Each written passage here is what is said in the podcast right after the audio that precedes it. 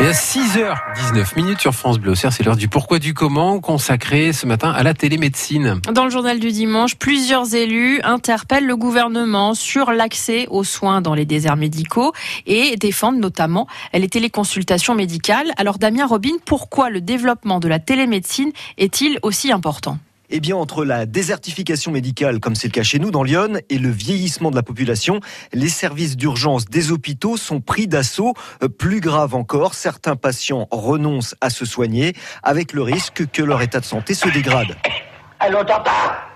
Pourquoi tu tousses Et puis dans Lyon, comme dans d'autres départements en manque de spécialistes, il faut attendre parfois plusieurs mois pour obtenir un rendez-vous chez un ophtalmologue. Le docteur va te demander si tu peux voir les lettres ou les dessins projetés sur le mur en face de toi. C'est souvent aussi long pour un dermatologue, voilà pourquoi la consultation à distance entre un médecin et un patient peut être utile dans certains cas. Un doute sur un grain de beauté, une tâche suspecte, une photo est envoyée par Internet au spécialiste qui donne une réponse en quelques jours. Alors concrètement, Damien, pour le patient, comment s'effectue une téléconsultation médicale? Eh bien, c'est possible depuis son domicile avec un ordinateur muni d'une caméra, une webcam.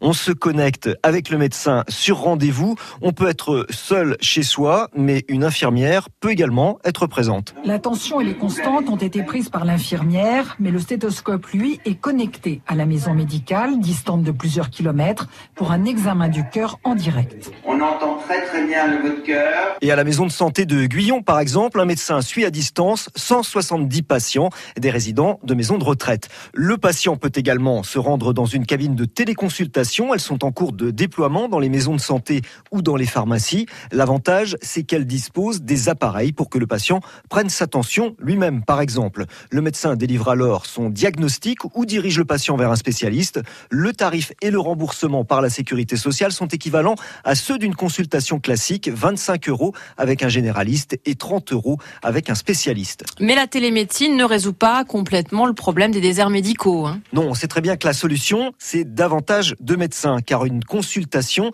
nécessite la plupart du temps une palpation ou en tout cas un examen en direct pour réaliser un diagnostic. viens voir le docteur. Mais pour le suivi d'une affection de longue durée, pour certaines prescriptions ou la reconduction d'une ordonnance, la téléconsultation est tout à fait adaptée et fait gagner du temps à tout le monde. L'ordonnance de Hijon est directement transmise à sa pharmacie et sa femme peut récupérer les médicaments préparés au préalable par son pharmacien. Aujourd'hui, les Français sont de moins en moins réticents à consulter un médecin à distance. 6 sur 10 jugent que la télémédecine est une alternative intéressante. La Caisse nationale d'assurance maladie, quant à elle, table sur 500 000 actes de ce type en 2019, le double en 2020. Le pourquoi du comment sur la télémédecine à retrouver sur notre site internet. Merci Delphine Martin, 6h22 sur France Bleu, c'est Capucine Frey qui est dans les starting blocks. France Bleu